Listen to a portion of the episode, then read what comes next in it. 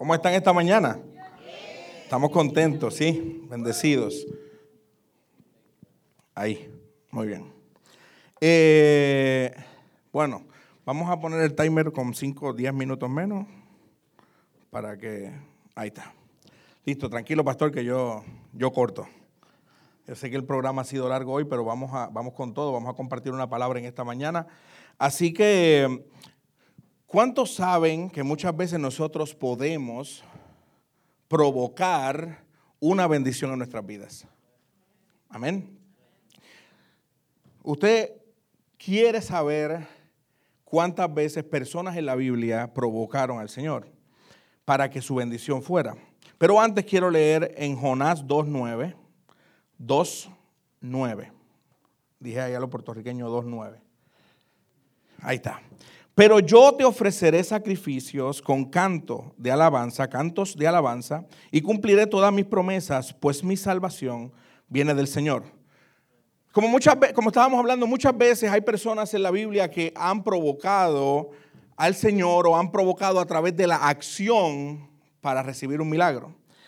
Está ahí la mujer del flujo de sangre, que es una de mis historias favoritas. Ella sin duda a través de su acción se movió, se arrastró y no le importó que fuera inmunda, que pudiera morir durante su acción, pero llegó ahí y provocó su milagro. Otros fueron los cuatro amigos del paralítico. No dicen sus nombres, no dice de dónde era, no dice su edad pero dice que ellos tomaron al paralítico, lo llevaron y cuando estaba todo bloqueado, aún así ellos se atrevieron a subir al techo, romper el techo y bajarlos hasta frente al maestro. Fíjese que él recibió su milagro, el, el paralítico recibió su milagro por la fe de los cuatro amigos. O sea que estas cuatro personas definitivamente provocaron un milagro para su amigo y el otro fue Bartimeo. Definitivamente Bartimeo pudo haberse quedado sentado como otros, pueden haber habido otros ciegos allí, pero él decidió decir, tomar su capa y tirarla y decir, Jesús, hijo de David, ten misericordia de mí. Y a través de sus gritos y a través de su acción provocó un milagro. Y siempre hablamos de cómo tú puedes provocar un milagro en la vida de Dios. Pero ¿qué tal de cuando Dios provoca cosas en tu vida para que tú lo conozcas en lo profundo? ¿Qué tal de que cuando Jesús toma, cuando Dios hace cosas que nos mueven a lo profundo para conocer a Dios? Y muchas veces hablamos y decimos, es tiempo de ir a lo profundo, es tiempo de sumergirnos, es tiempo de entrar a una nueva temporada. Pero ¿qué de cuando estamos en lo profundo y no tenemos ningún control? César hablaba casi a manera de introducción de la prédica de la dependencia que tenemos que tener con Dios. ¿Y qué es dependencia? En estos días hablaba con María Laura. Eh, y, estábamos hablando sobre la confianza, sobre la dependencia. Y, y, hablábamos y hablábamos y hablábamos y mencionamos la palabra, pero de momento yo dije, ¿qué realmente es la confianza? ¿Qué es la dependencia? Porque muchas veces hablamos, tenemos confianza, tenemos dependencia, no podemos dejar de depender, pero ¿qué es? No es otra cosa que obedecer el llamado que Dios está haciendo a tu vida hacia moverte, hacia quedarte, hacia pararte, hacia sentarte. Tú conoces el llamado que Dios está haciendo a tu vida. César hablaba, Dios está moviendo, inquietándome de que lo ponga Él primero antes del trabajo. Eso requiere una acción y esa acción se llama obediencia. Cuando obedecemos, entramos en la voluntad del Señor. Sin embargo, ¿qué pasa cuando desobedecemos? Vino palabra de Jehová a Jonás, hijo de Amitai, o Amitai, Amitai, diciendo, levántate y ve a Nínive, aquella gran ciudad, y pregona contra ella, porque ha subido su maldad delante de mí. ¿A dónde se supone que fuera? A Nínive. Y Jonás se levantó. Oiga, esto suena perfecto. Rápido, Dios le habló y Jonás se levantó para huir de la presencia de Jehová a Tarsis y descendió a Jope y halló una nave que partía para Tarsis, pagando sus pasajes, entró en ella para irse con ellos a Tarsis, lejos de la presencia de Jehová. Cuando nosotros vivimos fuera de la presencia de Jehová, esto no hay otra cosa que se llame desobediencia. Y cuando vivimos fuera de la presencia de Jehová, ¿qué pasan cosas? Primero, llegan tormentas a nuestras vidas. Y si tú me dices, Matiel, pero es que las tormentas son siempre negativas. En este caso, la tormenta vino de parte de Dios. A veces pensamos que lo bueno, ¿de quién viene? ¿Y lo malo? ¿Y qué pasa cuando hay un hombre que le es fiel a Dios y Dios dice, le dice al enemigo, ¿no has considerado a mi siervo Job? No siempre lo malo que llega a nuestras vidas viene como castigo del enemigo. Muchas veces viene porque el Señor quiere que lo conozcamos en lo profundo.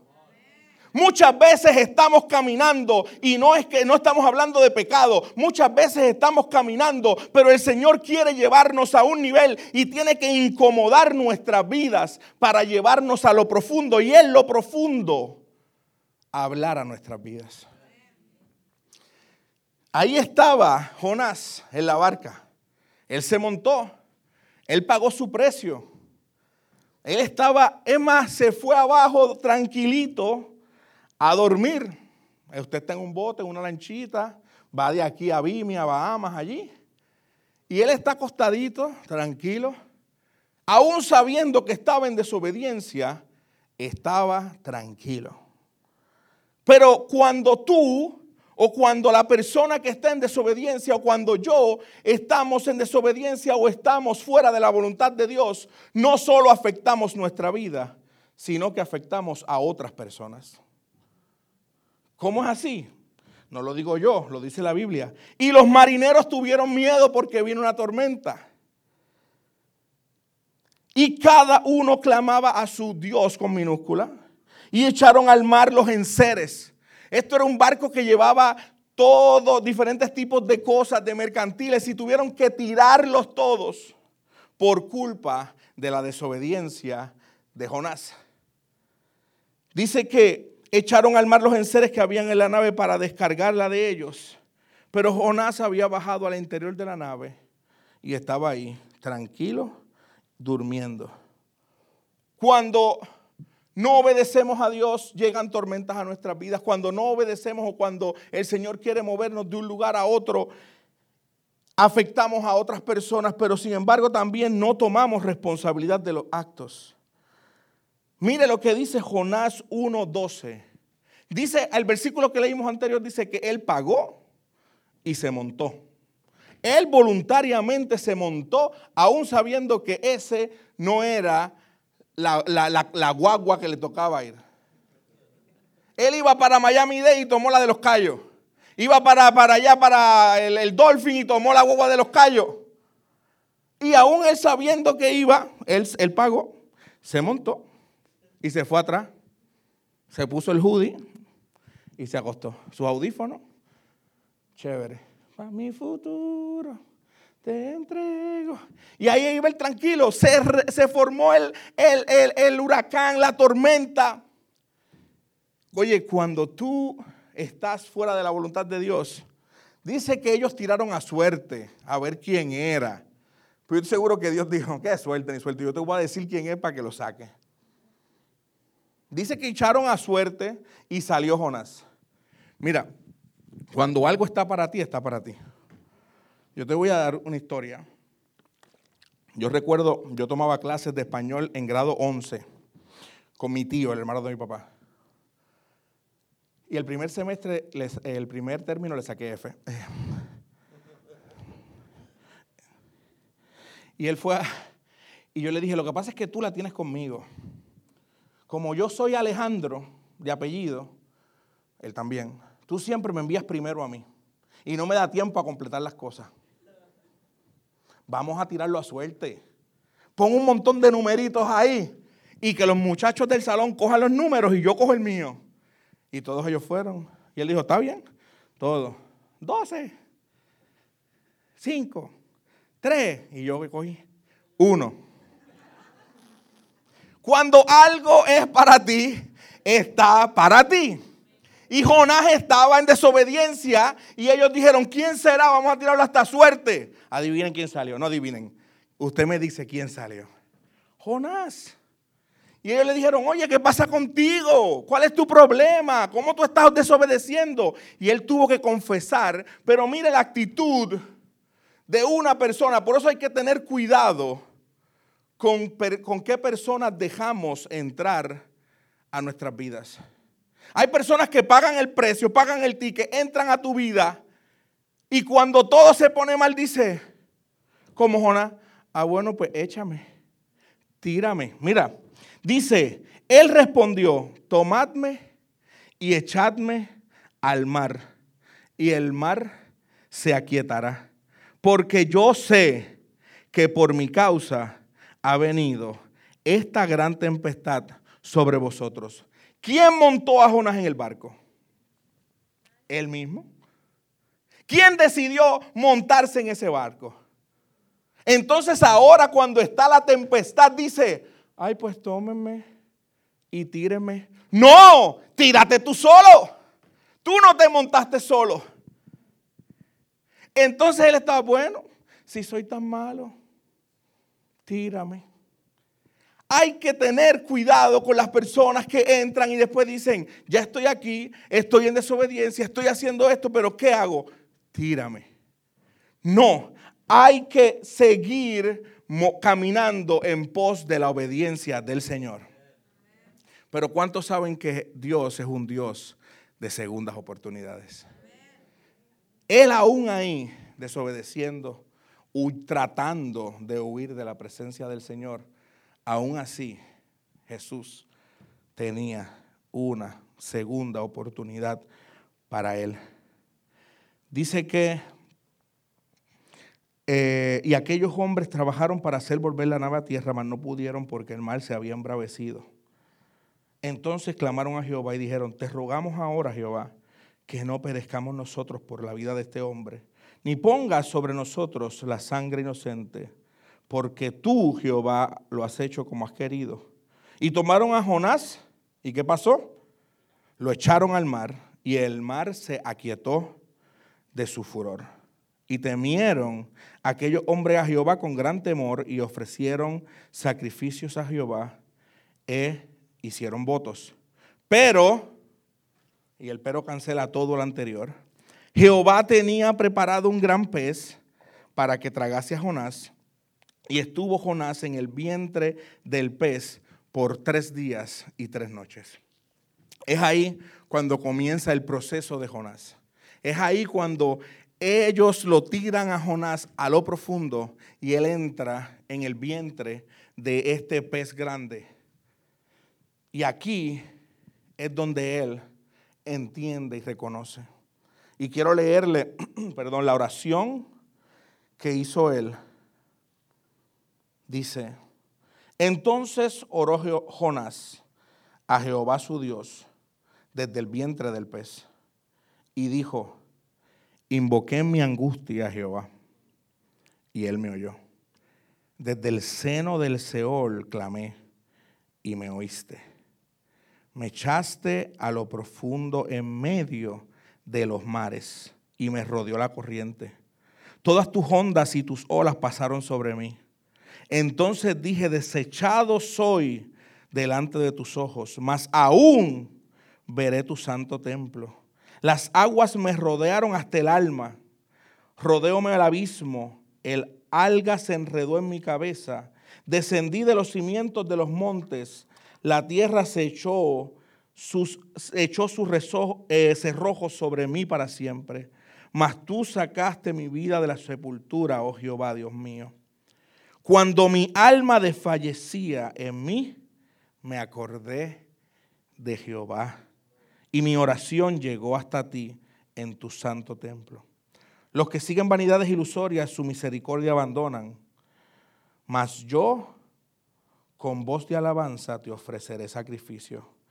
Y mire lo que dice, primero, pagaré lo que prometí. La salvación es de Jehová. Y mandó Jehová el pez y vomitó a Jehová, a Jonás, perdón, en tierra. Él en medio de los gusanos, en medio del vómito, imagínese un sistema digestivo de un pez.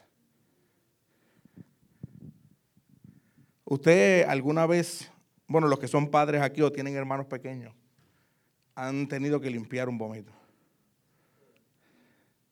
Es cierto que después de aquí vamos a salir a comer, pero quiero que lo entiendan.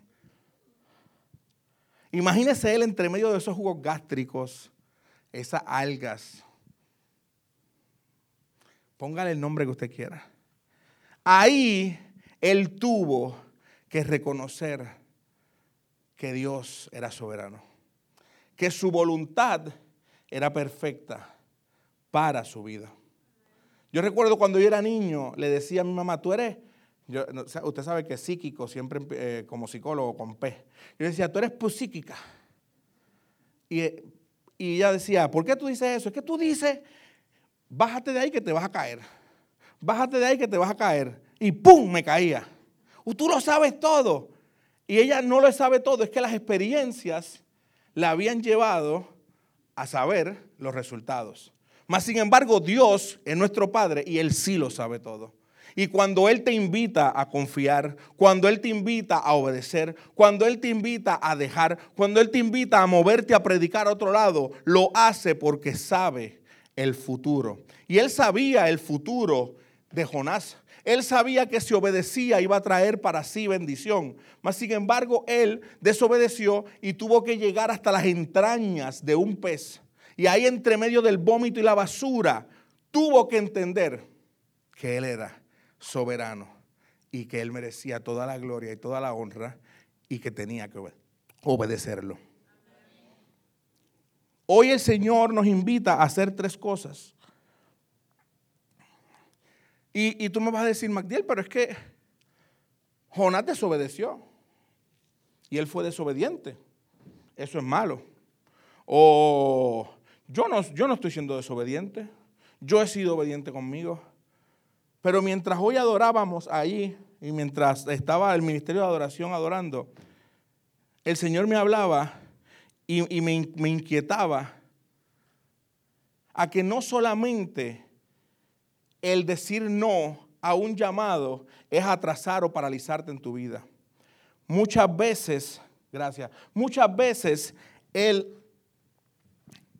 escuchar nuestros miedos son parte de esa desobediencia. ¿Cuántas veces el Señor te ha invitado a conquistar algo? Y hace, no me acuerdo cuándo fue la última vez que prediqué aquí, estábamos hablando en cómo salir del valle de los huesos secos. Y cómo profetizar ahí aún en medio de los problemas y aún en medio de los temores. Entonces, ¿cuántas veces hoy el Señor nos hace una invitación eh, a que, a que, a que, a que digamos, Señor, yo reconozco que tú eres soberano y que tú tienes un plan perfecto para mi vida. Si tú me estás invitando a caminar sobre las aguas, es porque tú sabes que tú y yo vamos a salir victoriosos. Si tú me estás invitando a que yo me mueva en fe a, otro trabajo, tú sabes que vamos a lograrlo si tú me estás moviendo, si tu corazón se está moviendo a servir en la iglesia, óyeme, hazlo porque el Señor tiene bendición para tu vida. Si el Señor te está moviendo a montarte en un avión e irte a un, viaje misionero, obedece porque en ese viaje la presencia de Dios va a ir contigo y de seguro tu vida va a ser transformada. Si el Señor te está moviendo a comprar más pares de lo, de lo normal de tenis, a comprar una compra completa para hacer el mercado de Teo, si el Señor te está moviendo a cualquier cosa, obedece porque en la obediencia hay bendición. Y si tú estás aquí por primera vez y tú no conoces aún al Señor, y tú sientes en tu corazón que algo te dice, yo quiero tomar esa cruz y seguirlo, obedece. Porque no hay mejor cosa que recibir al Señor como tu único y tu exclusivo Salvador. No te estoy diciendo que tu vida va a ser perfecta. No te estoy diciendo que los problemas se van a acabar. Te estoy diciendo que la paz que sobrepasa todo entendimiento va a llegar a tu vida. Que la paz que, no, que, no, que a mí no me pudo dar ninguna adicción. Que la paz que a mí no me ha podido dar ningún vehículo, ninguna casa, nada de lo que he tenido me ha podido dar la paz que Dios me ha dado. Así que esa paz está aquí para ti. Esa salvación está aquí para ti. Y yo quiero hoy hacer un reto. Si tú quieres aceptar al Señor o si tú estás aquí ya lo aceptaste y dices, ¿sabes qué, Magdiel? Yo siento en mi corazón y el Señor me está moviendo a hacer esto, pero por tiempo estuve con temor. Óyeme, el temor te está llevando a que tú vivas fuera de la voluntad y de la nueva temporada que Dios tiene para ti. Hoy es un reto, vienen cosas nuevas vienen nuevas temporadas para nuestra vida. Viene un nuevo tiempo y créeme que tal vez nosotros empezamos este año pensando, y recuerdo desde que yo, yo creo que la primera actividad que yo fui a Osana fue a la oración del local del banco. Y en ese momento estábamos orando y creyendo por un local. Y después fuimos al lugar verde aquí detrás de Sedano y orábamos y decíamos, a final de año vamos a tener un local. Pasó diciembre y nosotros, bueno, no, pues creemos que para verano tenemos un nuevo local. Pero lo que no sabíamos era que Dios estaba moviéndonos a declarar, pero quería sorprendernos más allá de lo que nosotros estábamos imaginando. Hoy te invito a que creas más allá. Te invito a que te pongas de pie. Los muchachos de la adoración me acompañan, por favor. Créeme que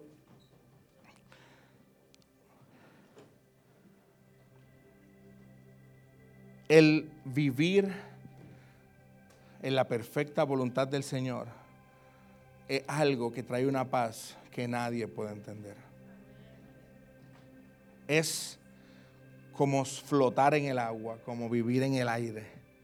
Porque tú sabes que cuando vienen las situaciones difíciles, estás confiado y dices, está siendo difícil, mi vida se está tambaleando pero el que me llamó me va a respaldar. En Puerto Rico, y no sé si ustedes también lo usan, dice, el que invita, a ustedes lo usan. Si Él te invita, Él va a pagar. Él no te va a dejar en vergüenza. Así que hoy el Señor nos invita a que creamos, a que pongamos nuestra vida en sus manos y que caminemos hacia el Señor